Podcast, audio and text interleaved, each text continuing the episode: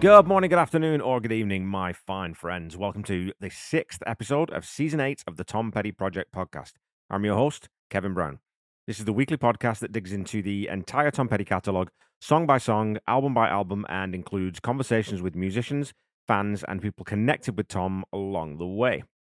Um, some quick social media stuff before we begin, as usual. Um, and the, it's the poll results. It's only the poll results this week. Um, I actually forgot to post the poll on Friday, so it will end up on Sunday. But right now, the results are overwhelmingly positive.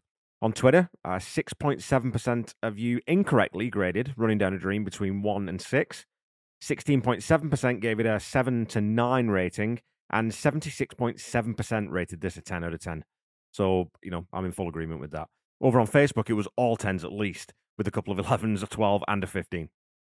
Today's episode covers the opening track from side two of Full Moon Fever and the first of only four cover versions that would make their way onto one of Tom's studio albums.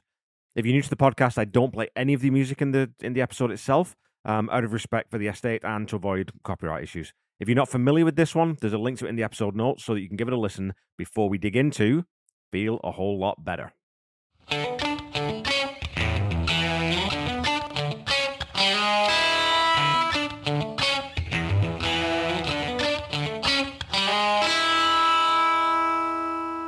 First thing to comment on is that on Full Moon Fever, the song is called Feel a Whole Lot Better, but on the Byrds' seminal debut record, Mr. Tambourine Man, the original is named I'll Feel a Whole Lot Better. Now, who knows why Tom decided to change that, but weirdly, it looks strange with the contraction it's before it to me, because I just know it so well from Full Moon Fever, so the song is Feel a Whole Lot Better to me. It just, I don't know. The Byrds' 1965 record went to number six in the US and number seven in the UK, right around the time the Beatles were moving away from Help, which had been uh, released early in 1965, and toward Rubber Soul, which was released in, I think, December of 65, and then eventually, obviously, Revolver, when they would change directions completely. But the Byrds were a very distinctive American band with a very distinctly American sound, which would be inexorably linked with the Summer of Love and the hippie movement. I've always found the Byrds an interesting band with, you know, Gene Clark, Roger McGuinn, who was originally known by his first name, Jim or James, uh, and David Crosby, all learning their crafts as writers, but they still pack their albums with lots of covers. So it almost seems fitting that this is the band that Tom chose to honor with the cover version for Full Moon Fever. Every hardcore Tom Petty fan knows that when Tom took the record to the execs MCA, Full Moon Fever that is, they didn't like it at all. When Paul Zollo asks Tom why in conversations with Tom Petty, Tom replies, they didn't hear a single. One of the other issues with the record is that it was only nine tracks when uh, Tom submitted it. So while Jeff Lynne, who co produced the record, of course, was out of town, Tom and Mike Campbell recorded the lullaby Alright for Now, but they still needed more tracks, as the late 80s was the era of the CD, and you could make much longer albums for the new format, which of course was appealing to the suits who have no idea about creativity. Tom tells Paul Zollo, they wanted it to be a little longer. Then I cut the Byrds song Feel a Whole Lot Better just to make the record a little longer. Paul remarks that this song was written by Gene Clark, and Tom replies, Yeah, to which he was eternally grateful. More on that later. Um, then later on, I brought the record back, and the regime had changed at MCA. I brought exactly the same record in, and they loved it. And Tom concludes by saying, This is what you're up against in the music business. A guy can leave or come, and his viewpoint is completely different than the guy that was there. You're just at the mercy of these guys to some degree. Thankfully, the record did come, and someone did realize that this was an absolutely gigantic album, um, and Feel a Whole Lot Better was chosen to be the side two opener. However, before side two kicks off on the CD version, Tom inserted a now legendary little piece of levity in the pre gap before track six. And here it is. Hello, CD listeners. We've come to the point in this album where those listening on cassette or records will have to stand up or sit down and turn over the record or tape. In fairness to those listeners, we'll now take a few seconds before we begin side two. Thank you. Here's side two.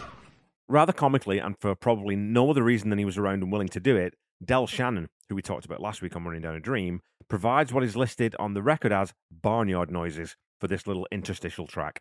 All good fun, and another indication of how loose and creative Tom was feeling during the writing and recording of this album. This might end up being a shorter episode than some this season purely because this is a cover, and it's a really straight cover. Where the Heartbreakers would take Beck's song Asshole and Lucinda Williams Change the Locks and really apply the Heartbreakers sound to them, this track really is a pure homage to a band that Tom Jeff, and Mike all admired. It's also a very short song. The opening guitar lick in this one has always reminded me a little bit of the Drifter song when My Little Girl is Smiling. It's got that same uh, melody and cadence to it, and that's another song that I absolutely love. If you were curious about where the sound in Listen to Her Heart has its roots, you'd recognize it instantly in this song. No question at all that there's a whole lot of Rickenbacker 12 string guitar slathered all over this one. Jeff Lynne's production is streets ahead of the 1965 original, of course, with the bass especially being really clean and present in the mix and the drums sounding much, much better. The song opens with that big jangling guitar riff for four bars before Tom comes in doing his very best Gene Clark impersonation. And so, you know, you can forgive this because some songs are so completely entrenched in your brain that it can be hard to change the vocal melody because you know the original so well. And I'd be willing to bet that that was the case with this song. Tom would have been 14 when this song was released and 37 or 38 when he recorded it.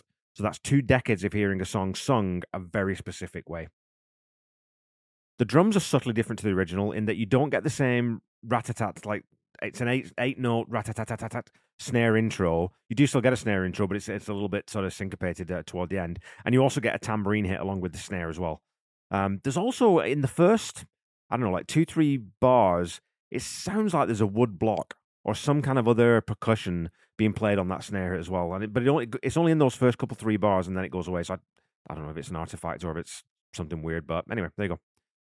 One of the five songs on Full Moon Fever that are under three minutes in length, this one clips along at a pretty fast pace. After 35 seconds, we've already had an intro, a verse, and a chorus. Tom's vocal in this first verse and the subsequent ones um, sound like they're doubled to me. So I double tracked. And I think I've talked about this before, but double tracking a lead vocal isn't the same as adding harmonies.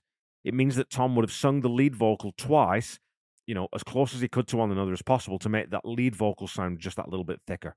We do also then get harmony vocals in the chorus, and I think they're three part harmonies to my ear, with Tom and Jeff Lynne combining to replicate the Byrds' fabulous multi part harmony style. After this first chorus, we then get those beautiful chiming guitars in both channels, played by Tom and Mike. The second verse introduces those call and response harmony vocals in addition to the lead that Tom's singing, but it's basically the same thing as the first verse. The second chorus, though, does add in a little change that I love. This song's in A, and it sticks to the first, fourth, fifth, sixth sort of chord structure. That's the very typical rock and roll structure, and this sticks it up to this point. It's all very straightforward and very simple. And the change here isn't a big one, but it does move the song along nicely. The first chorus is four straight bars, and it lands back down on that. Um, so it goes D E A, lands back down on that uh, on that root chord. The second chorus though adds in a G, which is the major seventh in this key, and that G comes in on the fourth bar instead of the root, and then we have two extra bars of that root A chord, along with the opening guitar riff before we head into the instrumental break. And I wasn't too sure whether to call this section a guitar solo or go with instrumental break, and I was writing this, but it really isn't a solo to me. This section is chock full of guitars, though, with the main riff sitting underneath what sounds like two guitars playing complementary parts over the top. Uh, it's densely packed, but Jeff Lynne's genius allows him to have all this guitar going on without saturating any part of the frequency spectrum or have anything clash with one another. The guitars are even more bright here, and I'm guessing that there's possibly even a mandolin in there. which I think that's what's given us those really sort of bright, chiming notes in the left channel. Anyway, you cut it, this section is a glorious nod uh, to the 60s. It's a 40 second, 20 bar break that you can most definitely dance to.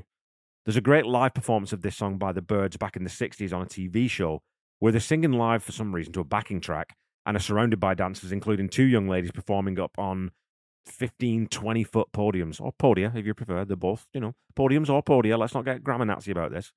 And it's easy to forget that since the proliferation of electronic music in the last few decades, that people in clubs actually used to dance to songs with real drums and real guitars, and, crucially, singers who didn't need autotune. What a world, folks. What a world.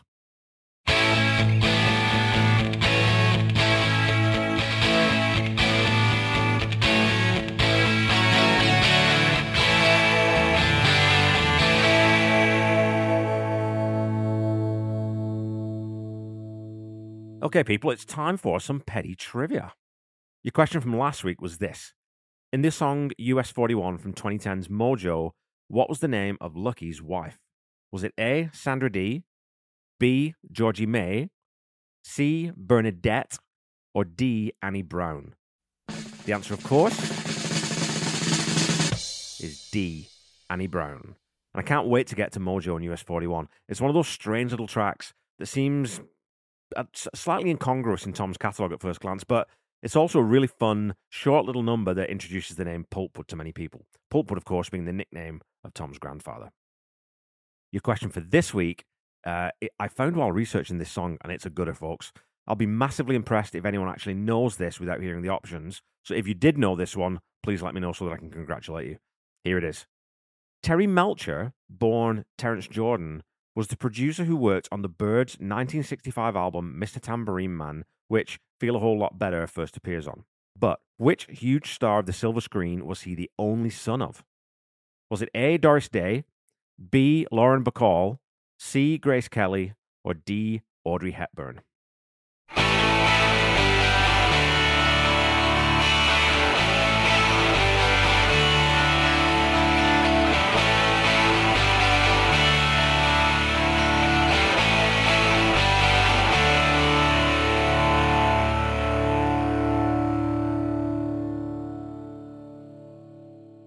Okay, back to the song. Uh, to close out this one, we get one more verse chorus and then a repeat of When You're Gone over that root A major seventh alternating chord progression. And to end, we get a partial reprise of the descending lick from the instrumental break. There's no fade out here, just the splash of a cymbal and the decay of the guitar notes. Very satisfying. The Heartbreakers played this song 47 times live, according to Setlist FM at least, uh, primarily in 1989 on the supporting album tour, and again in 2002 for the last DJ tour, where it was usually played between You Don't Know How It Feels and Like a Diamond. Toward the end of the tour, however, it would be paired with another cover version, most usually I Need You by the Beatles or Handle with Care by, and we'll call it in quotes, Tom's Other Band. Lyrically, this one is a pretty unambiguous tale of woe.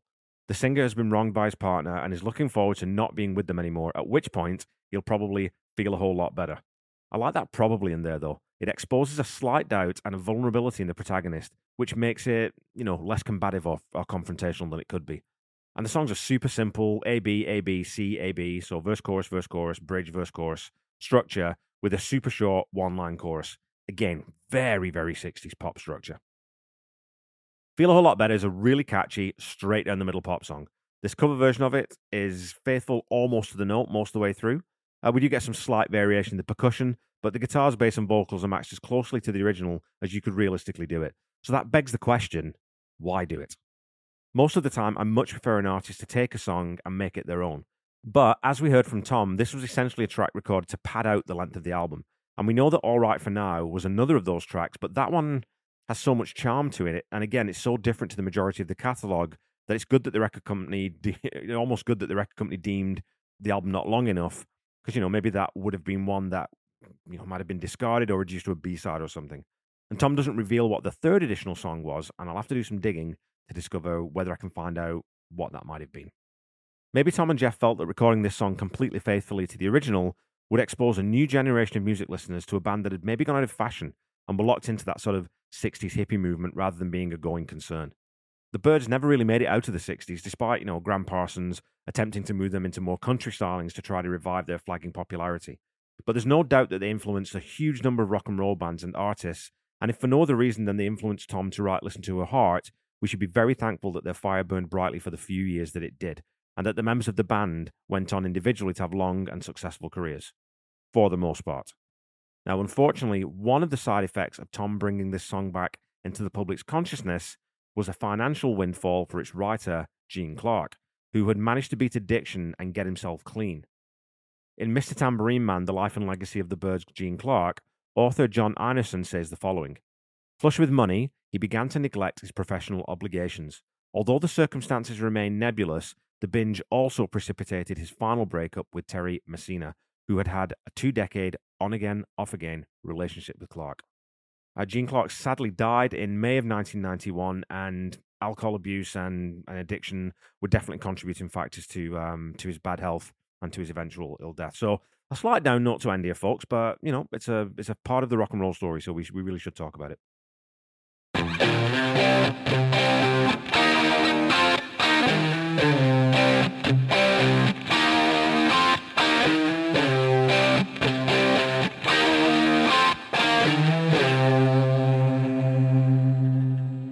Okay, Pettyheads, that's it for this week.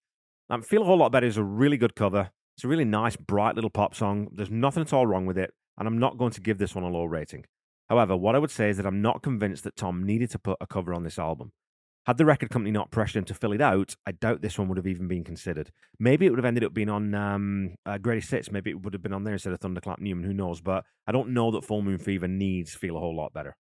There were also two songs from sessions in 1988 that could have been candidates depending on when they were recorded, but my understanding is that they were both part of sessions intended to be used on the new Heartbreakers record that was that project was abandoned. Now, I would have been perfectly happy with this being a B side or a non album single, or like I said, maybe going on to the greatest hits. But I find that it stands out a little on a Tom Petty solo record as being that, oh, please can you record another couple of songs to make the album longer track. I do like the song though, both the original and Tom's cover, so I'm going to give Feel a Whole Lot Better a 7 out of 10. The Tom Petty Project is a proud member of the Deep Dive Podcast Network. Go check them out on Twitter at Deep Dive Podnet. I'm sure you'll find something there that you like. Also, uh, go check out my uh, my other podcast, Seaside Pod Review, a Queen podcast, and as I'm recording this today, the first episode proper of Ultimate Catalog Clash, which is covering side one of Genesis's uh, 1976. Can't remember the year now. Album, uh, A Trick of the Tail. So go check that out. I'm doing that with my friend Corey Morissette. It's a lot of fun. Um, and it's me talking about music. So if you like me talking about music here, maybe you like me talking about music there. Um, don't forget to follow me on Facebook, Instagram, and YouTube at the Tom Petty Project, and on Twitter at Tom Petty Project. Go follow, like, subscribe as applicable. Blah blah blah blah. Uh, please leave a review or a rating if you haven't already. I'm doing quite well in the charts lately. I've been doing quite well in in India, which is odd to me, but there you go. I don't know. The Tom Petty Project is not affiliated with the Tom Petty Estate in any way. Look, if you're looking for music, if you're going to stream Tom's music, please use Spotify, Apple Music, you know, YouTube Music, Amazon Prime, all those kinds of places where at least a fraction of the revenue does go back to the artist. Um, if you're looking for official merchandise, please go to tompetty.com. If you're looking for podcast merchandise, please go to tompettyproject.com. Um, don't forget to check out the Tom Petty Nation and Tom Petty Fans Forever groups on Facebook. If you're not already a member of those groups, they are excellent fan communities and they're worth spending a little bit of time in. Also, I hang out in there sometimes if you, you know, come talk to me. Um, so until we meet again next week, keep listening to and sharing Tom's music. Try to be kind. Try to say I love you to someone at least once a day. Stay safe and healthy, and I'll be back with you next week to talk about the second track from side two of Full Moon Fever. Very much a fan favorite. You're so bad. Bye bye.